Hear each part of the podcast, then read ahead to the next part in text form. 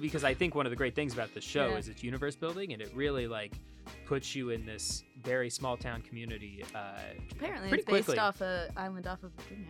oh, so you have Sanders some Yeah. hometown, hometown Mhm. pride there. Um, maybe real quick before, maybe just a general point.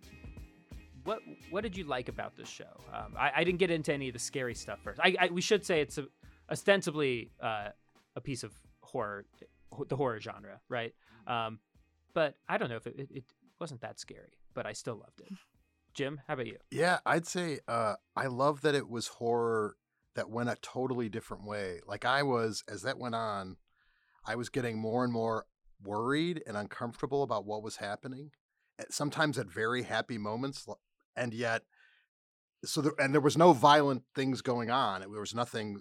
It was just kind of building, building, building. So I loved its patience, and also that it it sort of insisted like I'm we're going to do horror in a different way and we'll eventually we'll get to what typical horror fans want but we're actually we've got our own agenda and we're going to follow it i loved that Yeah, sometimes we're the monsters, right? Yeah, Ashley. Mm. Um, well, I loved Riley Flynn, and not just for his So the main character. the main Matt character, not just for his puppy dog, beautiful face. friday night lights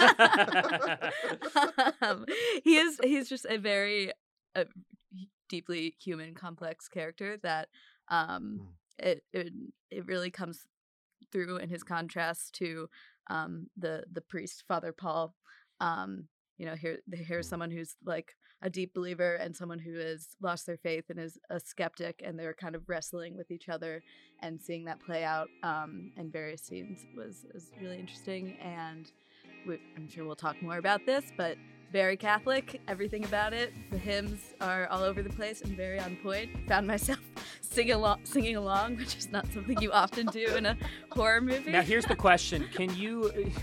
The soundtrack's on Netflix. Could you Yeah. use these hymns in a retreat setting, oh god or or are they too? Because they're so, they're beautifully rendered. yeah Or are they too tainted by the spookiness that it would